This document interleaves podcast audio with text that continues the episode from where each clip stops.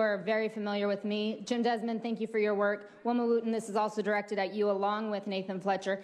America is not a hospital.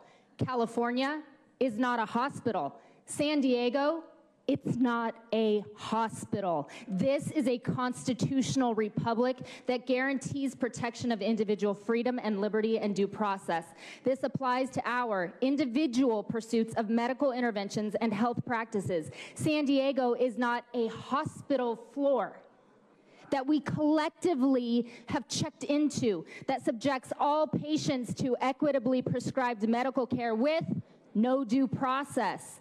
Our Constitution does not secure for government power to impose forced equity in medical mandates and interventions or the punish or the power to punish carte blanche. There are 3.338 million people in San Diego County, 3,811 people who have died with with COVID of those, 96%, 3,652 had comorbidities with hypertension, diabetes, cardiac disease accounting for the top three. Median age 77. That is a total fatality rate of 0.1%.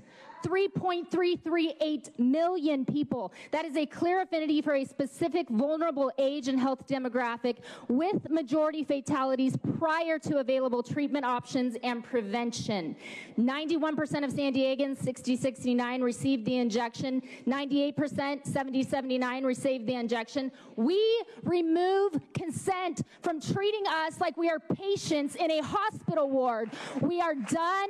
The consent of the governed is removed removed. We will not comply. We do not consent. Nathan Fletcher, you are on notice. We will constitutionally remove all petty tyrants you, beginning now. Your time is up. Thank you. Next speaker.